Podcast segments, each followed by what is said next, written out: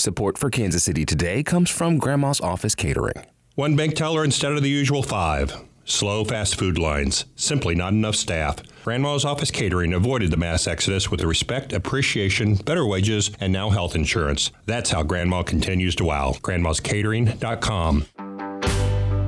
This is Kansas City Today.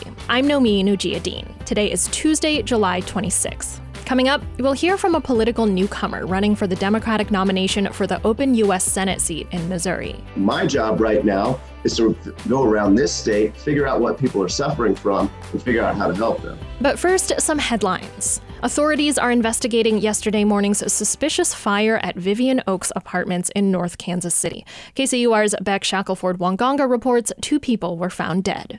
The Kansas City Field Division for the Bureau of Alcohol, Tobacco, Firearms, and Explosives joined the investigation already underway by the Kansas City Police Department's Bomb and Arson Unit. Homicide detectives also responded to the scene. A KCPD spokesperson told KCUR the investigation is still in its early stages and the cause has yet to be identified. Arson investigations tend to take time, the spokesperson said, and the medical examiner's office will determine the victim's cause of death.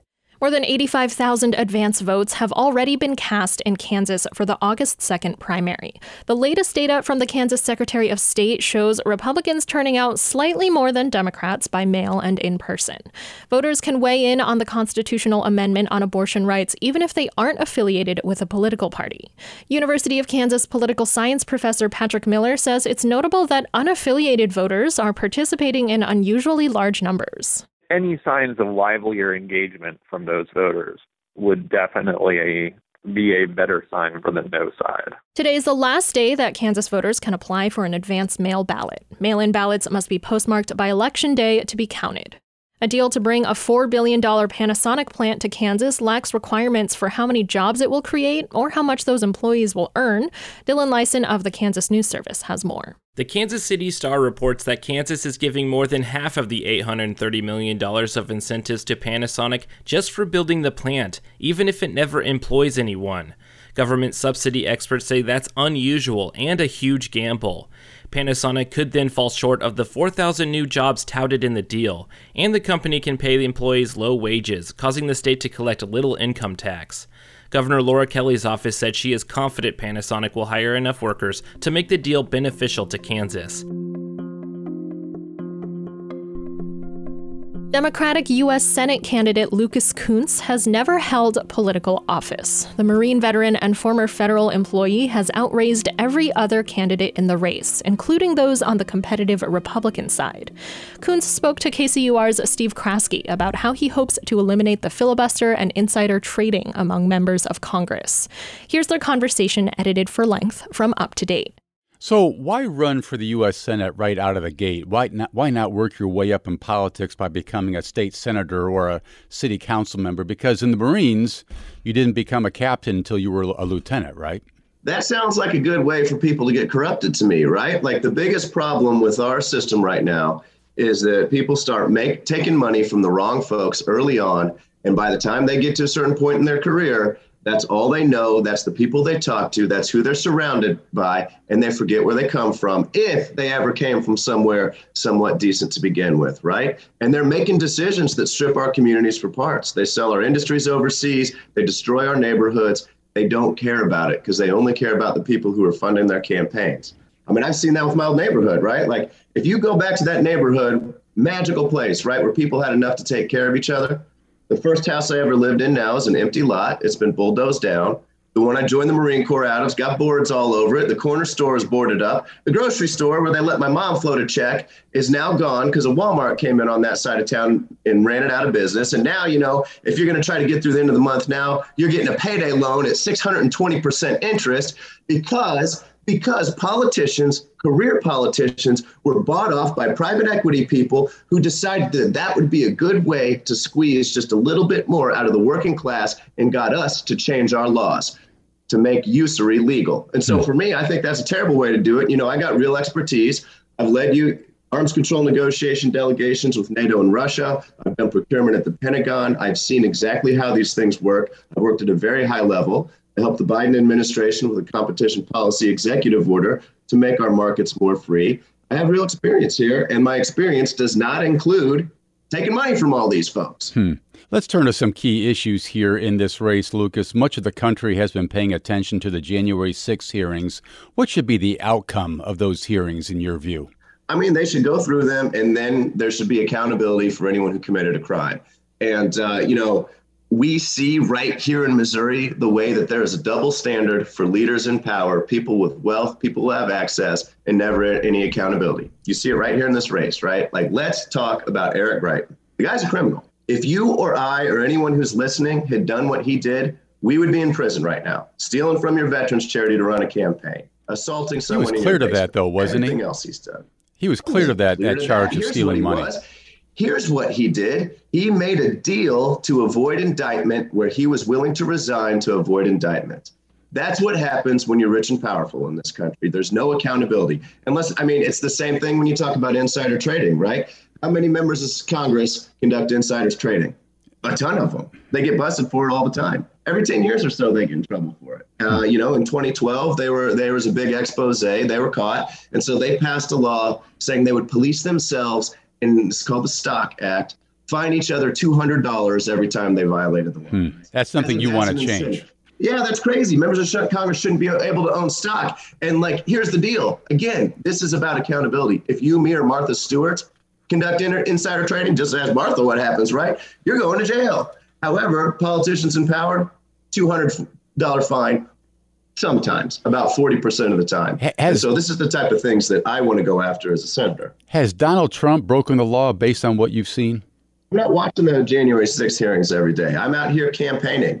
Uh, it sure seems like it, but like I said, I haven't followed them. I'm not watching them. And when you go around Missouri, most people aren't watching the January 6th hearings or paying a lot of attention to this because on their hierarchy of needs, they're worried about food on the table, they're worried about inflation, they're worried about the fact that the people who run this country on both sides are shipping all of our jobs overseas, shipping our our opportunity overseas, selling our farmland to China. Like the members of Congress right now should do their job on January 6th hearing, figure it out, right? My job right now is to go around this state, figure out what people are suffering from, and figure out how to help them.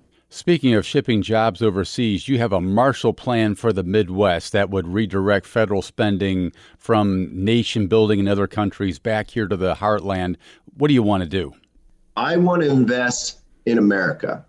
I am so tired of every time we spend money in this country, every time there's a recession, we do one thing with money. We give it to Wall Street and we tell them to figure out what to do with it. And you know what they do? They screw us every single time.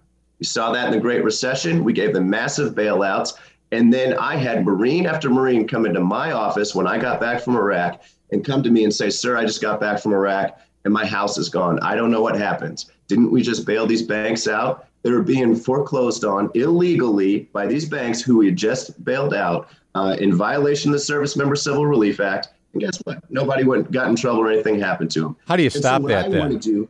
You don't give money to Wall Street to solve our problems. You invest here. And so that's what the Marshall Plan for the Midwest is. It's actually invest in the next generation of energy technology here. Right, right now, our energy, it's run by a cartel of multinational corporations, Russia and the Saudis. We need to build it out here. Western Europe is looking for the next generation of energy because they finally figured out that buying Russian gas might not be such a good plan.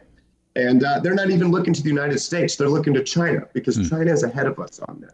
You are pro abortion rights. You favor ending the Senate filibuster to advance policy priorities, including extending abortion rights to the entire country. Do I have that right?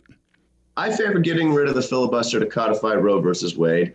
I actually favor getting rid of the filibuster entirely, right? Like the filibuster is a tool for the status quo, these massive corporations to buy off fewer politicians to make sure nothing ever happens. But if you did that, wouldn't want. Republicans then reverse course when they control Congress and make abortion illegal again? First of all, that's democracy, right?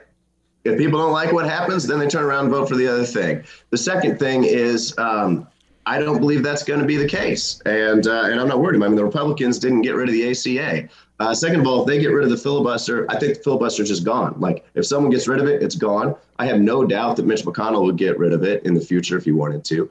I'm not worried about that. And then, you know, when we talk about abortion rights, I mean, we're talking about a state, Missouri, where we have a trigger law in place that went in, you know, first state to Right. ban abortion outright, even in the case of rape or incest. That's too far. That's too far for Missourians. That's the type of big brother government that I saw in Iraq and Afghanistan, where, where people have really no rights, unless you have wealth and power, right? And so what I see here is the country club Republicans who are so thrilled to put this trigger law into place. They're cool with it because it's never going to affect them. Mm. They have wealth, they have power, they have access. It's a two tier society. They're still going to go out of state to get abortions. They're going to send their family out of state to get abortions, just like they've always done. The so, people that this is going to hurt, where the people this is going to hurt are the people in my old neighborhood who don't have the means. We're going to have a two tiered system of rights in this country, just like I saw in Iraq and Afghanistan. You got wealth and you have power. You get whatever you want. You don't, you're under the thumb of the people in charge. Let's turn to guns. You favor background checks, if I understand correctly. I'm wondering why. Yes, because I want to keep these weapons out of the hands of criminals, terrorists, and teenagers. I mean, when we talk about what the average Missourian wants, Republican, Democrat, independent, gun owner, non gun owner, hang out with all of them, right? Grew up in Jeff City. I've been a Marine. Everybody wants to keep these weapons out of the hands of those people. So even and Republicans, you it. say, favor background checks. Yeah, that's right. Expanded background checks, red flag protections, and an age limit or some sort of training that goes with that. And the reason that uh, that people want that from both sides is again, they want to keep the weapons out of the wrong hands and because they don't want to get this to get so out of control that people start coming after their weapons, right? And so we got a situation where what pretty much everybody wants can't even happen because members of Congress are so stuck on uh, you know the people who fund their campaigns that we don't even get there. And some people ask me like, well, how can you keep a teenager from getting a gun? I'm like, dude, I was in the United States Marine Corps. If anybody knows about giving an 18 year old a weapon, it's the United States Marine Corps, and you just don't hand them a weapon and a stack of ammunition when they come in, right? Yeah. You get them, you put them through a background check, you check their references, you observe them for weeks under stress at boot camp to make sure they can handle it. They only get the weapon and rounds after they know how to use it. They've been trained and under strict observation, right? Like we would think it's crazy to just give an 18 year old a weapon like that and let them go to town. That was KCUR's Steve Kraske and Missouri Democratic U.S. Senate hopeful Lucas Kunce. You can hear their entire conversation from Up to Date at kcur.org. This is Kansas City Today. I'm Nomin Ujiyediin. This podcast is produced by Trevor Grandin, Byron Love, and KCUR Studios, and edited by Gabe Rosenberg and Lisa Rodriguez. For more local news from Kansas City's NPR station, visit kcur.org, where you can also hear our live stream. Tomorrow, we'll have an interview with Trudy Bush Valentine, the other major Democratic candidate for the U.S. Senate in Missouri. Thanks for listening, and I'll see you soon.